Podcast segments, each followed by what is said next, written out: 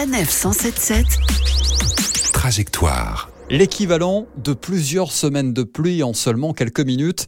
Ces derniers jours, les orages ont grondé très fort au-dessus de la France, obligeant les conducteurs à reprendre leurs réflexes lorsque la pluie s'invite sur la route.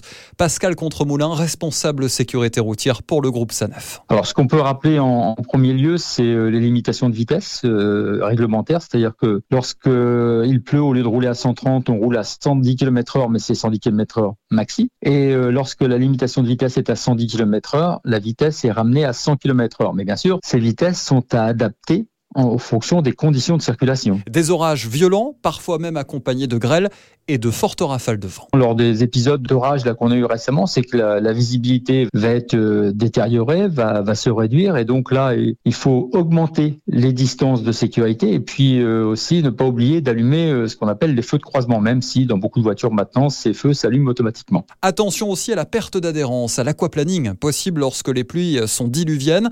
Avec la sécheresse, les sols ont beaucoup de mal à absorber toute cette eau venue du ciel.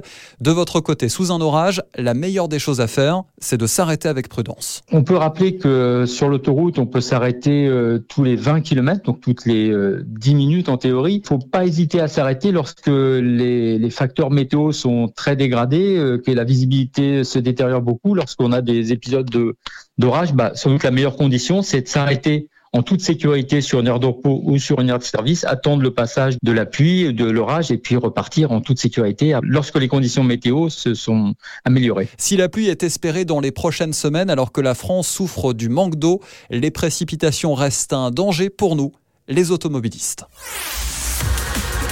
Retrouvez toutes les chroniques de Sanef 177 sur sanef.com.